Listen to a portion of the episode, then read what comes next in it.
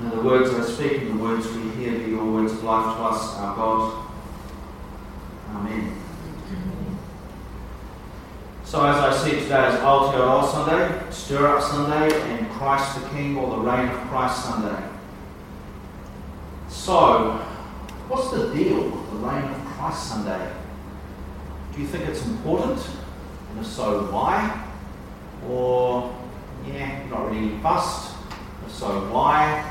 And where do you see the reign of Christ happening around the world today? So, have a conversation. Reign of Christ. Is it important or not? What's the deal with it? And if you run out of something to talk about with that, where do you see it operating in the world today? We've got about, I don't know, two minutes. You don't have long. Don't run around. Just get into it.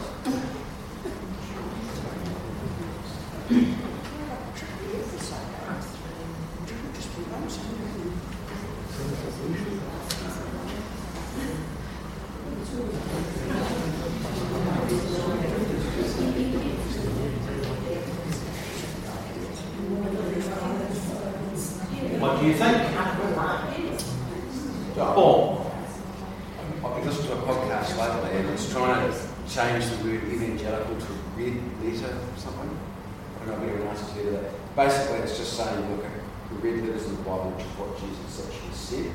Right. I don't know, I believe exactly what those people are saying, but the, if you look at what he actually said, it was quite radical, but we have pretty comfortable lives. Right. For, I was just discussing, you for instance, he says, sell everything and follow me. Well, I'm, I'm no. I don't really tend to, but I just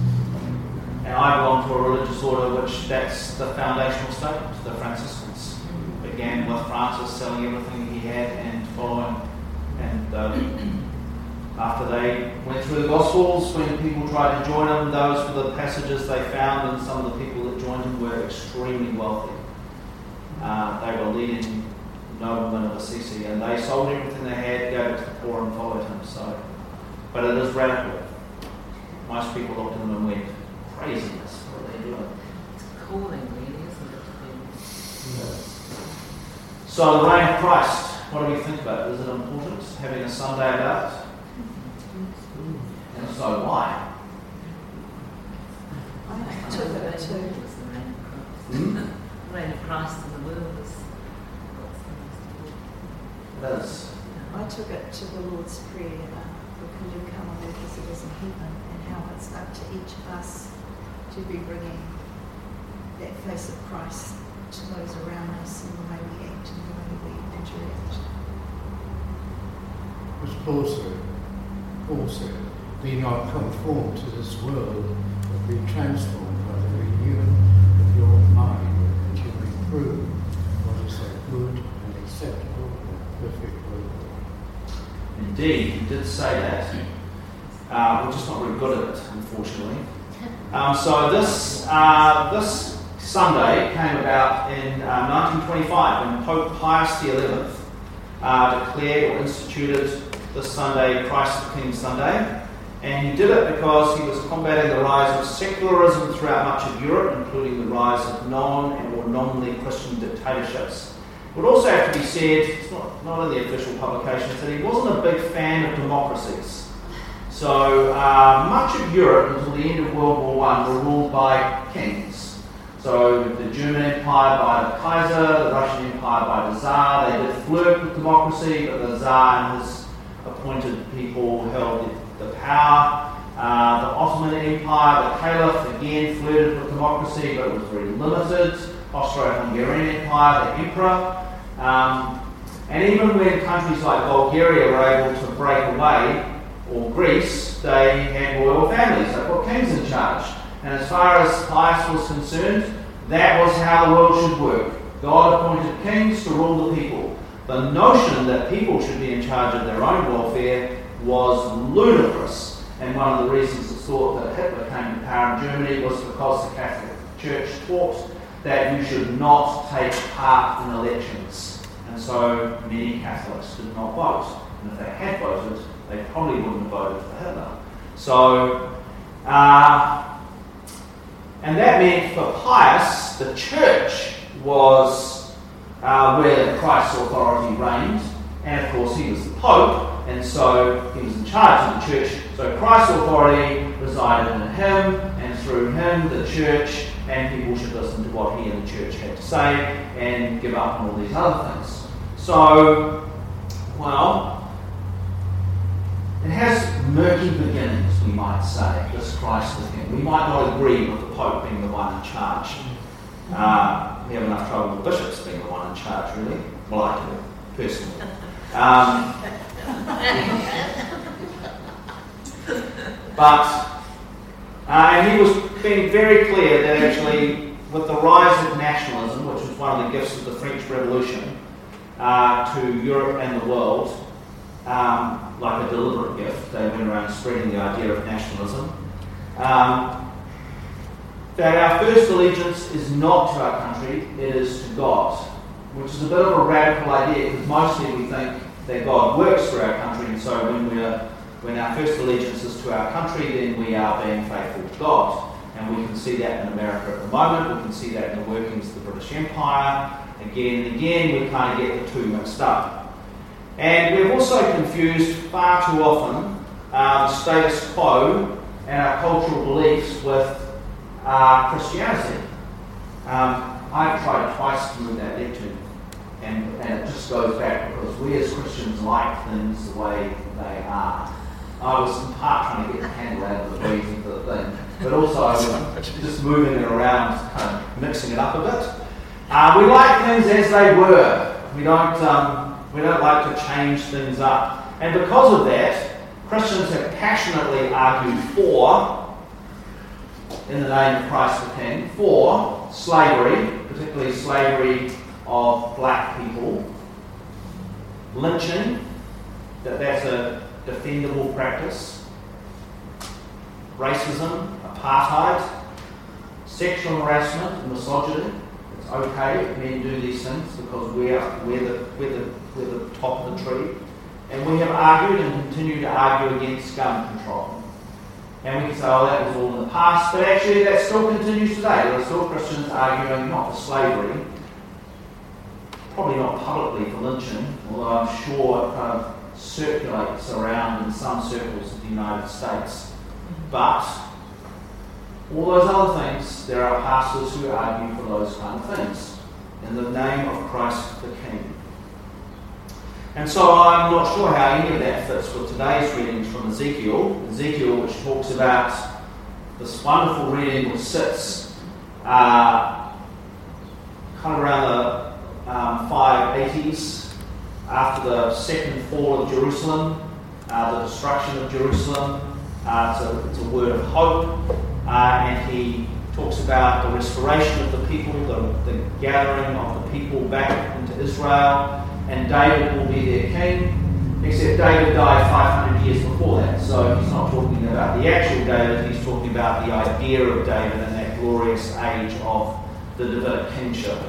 So, and we would say as Christians, well, that's talking about Jesus. But um, the line I love in that is that God will feed them with justice. God will feed them with justice. And then we have this reading from Matthew, which, uh, which is a great reading. So today is the last Sunday in year A. It's the last Sunday before Advent. So next week we go into Mark. We're in year B. So this is the last words we hear from Matthew's Gospel. And it is the last words of his last block of teaching. So there are five blocks of teaching. The first block was the Sermon on the Mount. The last block is this block, which began after Jesus had had his to and froing with the Jerusalem elite and some of the Jewish leaders who were trying to discredit him. They did that in the temple. As he left the temple, some of his disciples said, Look at this amazing place, how glorious it is, how beautiful, it will stand forever. And Jesus says, Well, don't get too attached to it, it's about to be destroyed. And they're, they're like, What? That's what? When's that going to happen? And so then there's this block of teaching about when is this going to happen and what all that means, and then about what the kingdom of God looks like. And then so we've heard the last three parables or the last three stories in that. So two weeks ago we heard about the five streetwise virgins and the five foolish virgins. And last week we talked about the parable of the talents. which is not about our gifts, but is about a big block of money, which is about abundance, maybe. Talk about three ways we can understand that. And then this week, our sheep and goats.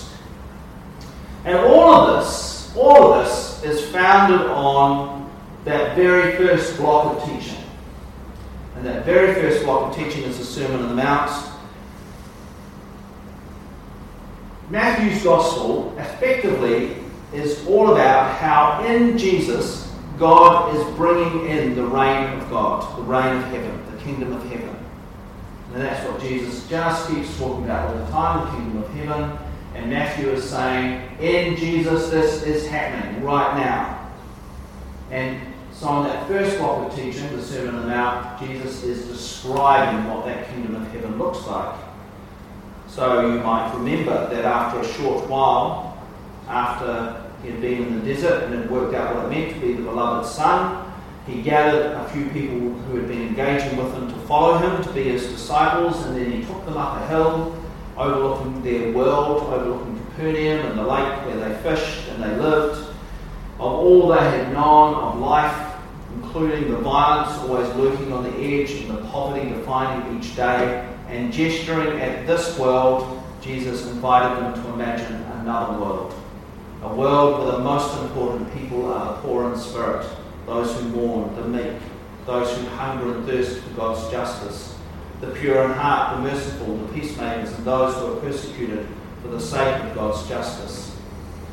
This is a world where all flourish, where the common good is held as paramount, a world where the needs of the poor are placed first, where all are treated with honour and respect, and they're given what they need to thrive.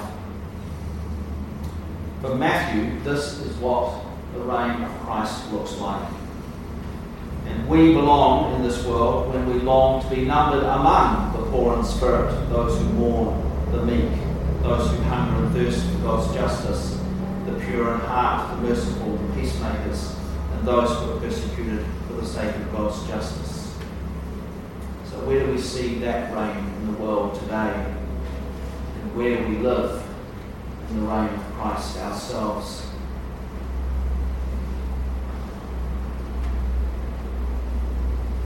Everything else in Matthew's Gospel expands on that. That's the starting point he's always circling back to that. He's kind of expanding on that, making it clearer what he means by that. So the, the story of the sheep and the goats, you know, sweet little picture might come up now. No, no, actually it's not there. For some reason it's not on the 930. So you don't get the sweet picture, sorry. Um, even the story needs to be read keeping in mind the Beatitudes and the Sermon on the Mount. Now, I'm not going to get into it, but there are a number of ways that you can read who are the sheep and the goats. Uh, there are a number of ways you can read who the little ones are. And there's a question about whether we, as followers of the way of Christ, are being judged or whether it's the nations of the world. So, we won't get into that. But what is interesting is that neither the sheep nor the goats understood what they were doing was with or not with Christ. They're both dumbfounded at the judgment. And it's not their beliefs that are being questioned. They're not being judged on their motivations. They're being judged simply on their actions. Whether or not they had offered generosity and compassion to the little ones. That was it. Now, sometimes we read this as Christians and think, well, we need to do this because Jesus tells us to, or we need to do this to get into heaven. But actually, that's not what the story is about. The story is about not about our motivations. It's not about doing something to earn anything. These people simply did it because that's who they were. They were people of compassion and generosity. They were, another image Jesus used a lot in Matthew's Gospel, good trees who produced good fruit. Good trees who lived in the abundance of God and they produced good fruit.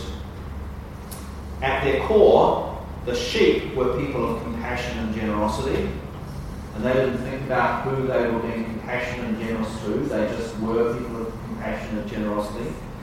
And the goats were not. A long time ago, Bonnie and I went to, when we were uh, involved in youth ministry, went to a, an event called the October event, which was an ecumenical youth ministry training event held in October. That's where the name came from. And, uh, and it was a great event uh, with lots of youth leaders, lots of youth workers, and it taught you about how to run cool programs. Um, but the organisers eventually came to the conclusion that actually that wasn't what was needed. That the most important thing, if you were a youth worker, was who you were, your character. That was what was young people were going to remember. They were going to remember whether you were a, a kind of compassionate and generous person or whether you were a grumpy person. So they always thought that Bonnie was a wonderful person, and people described me as a grumpy person. So it's just great. And uh, but there are a whole lot of people who couldn't get their heads around that, so they ran their own October event and went back to let's run some a program about how you can run cool programs. We don't need to worry about who we are. The cool programs is the important thing. And so we changed our name to not the October event, just so you, people knew which one they were going to. I have the same kind of thing happening when I offer supervision. So when I offer supervision, and there are two groups of people I offer supervision to, I'm helping people explore who they are. So one of those groups of people are ministers, and generally when they come, when they start, uh, as one of them said to me, he wanted tips about how to grow his church and engage with the younger age group so that they didn't die out. Went, I don't know if I can help you with that one, because uh, I don't have any of the easy answers. And if I did have those easy answers, I probably wouldn't be doing this. I probably would be making a fortune going around the world telling people how to do this. But, uh, but I can help you think about why you behave in certain ways in certain situations and why, why your motivations are what they are and why you react in some situations or not. That's what I can help you do. So we eventually kind of got somewhere close to that. And um, with the spiritual directors, when they come, they are training. So actually, what they do need is, we might call it, tips on how to be a spiritual director, what kind of questions to ask, when to ask, what they should be looking for. And um, and I get their verbatim of their hour-long session all typed out, uh, and I have to read that. So sometimes they can be up to 50 pages long to read these things and make notes on the side and then go back and work out what you're going to do with these people. And, um, and so to start off with, it is all about tips, but slowly it changes to explore who they are as somebody offering spiritual direction and how that who they are affects the kind of questions they can ask. And so I remember one person coming, and spiritual direction is about helping I would ask, I always ask at the beginning of the session, what is your understanding of spiritual direction now? Hoping that their understanding grows as they do more study. Um, sometimes it doesn't, which is a bit of a worry. And um, this person said it's about uh, helping people in their relationship with God, and then we started the session. And as we went through the verbatim, there were a number of places where the person they were directing uh, would kind of raise God issues, and she would then change the subject. And I said to her, So, what was spiritual direction? It's about helping people with their relationship with God. So, this person raised the God thing here. Yep. Why didn't you follow that on? She said, Oh, well, I was brought up not to pry and that your faith was personal. So, I didn't want to pry with their personal stuff. And I went, Okay, but what are we doing here? She said, Oh, we're helping them with their relationship with God. And why have they come to see you? to, to talk to me about their relationship with God. Okay, so what's stopping you? Well, I was brought up not to pry. So what are we going to do with that? I think, I think we're going to have to let that one go and not see this as prying. That actually, this isn't prying, this is helpful, this is why they come. Mm-hmm. So it was an insight thing. It wasn't an external thing. She wasn't even aware of it until I asked her the question.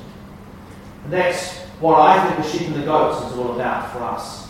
It's not about, it's not so much about, it is about what we do, but it's actually inviting us to go deeper and to think, am I a person of compassion and generosity? And if I'm not, what I need to do to change to be a person of compassion and generosity? So we're about to finish year A and we're going to launch into, into Advent, and Advent is all about preparing for Christmas, but it's also thinking about the reign of Christ. It's also about when the kingdom of heaven is fulfilled, when all that God dreams for becomes a reality. What God dreams for is that we all live as people shaped by the Beatitudes and are people of compassion and generosity, living in the abundance of God's compassion and generosity. So I invite you to spend this Advent thinking about as we prepare for Easter and think about those the coming of the fullness of the reign of God. What, what is God inviting me to? As a person of compassion and generosity? What do I need to pick up? What do I need to let go of that I can be fully living in the abundance of God's generosity and compassion and be shaped by God's compassion and generosity? So have a moment to think about that and then Cliff will lead us in the uh, the affirmation of faith on page 481.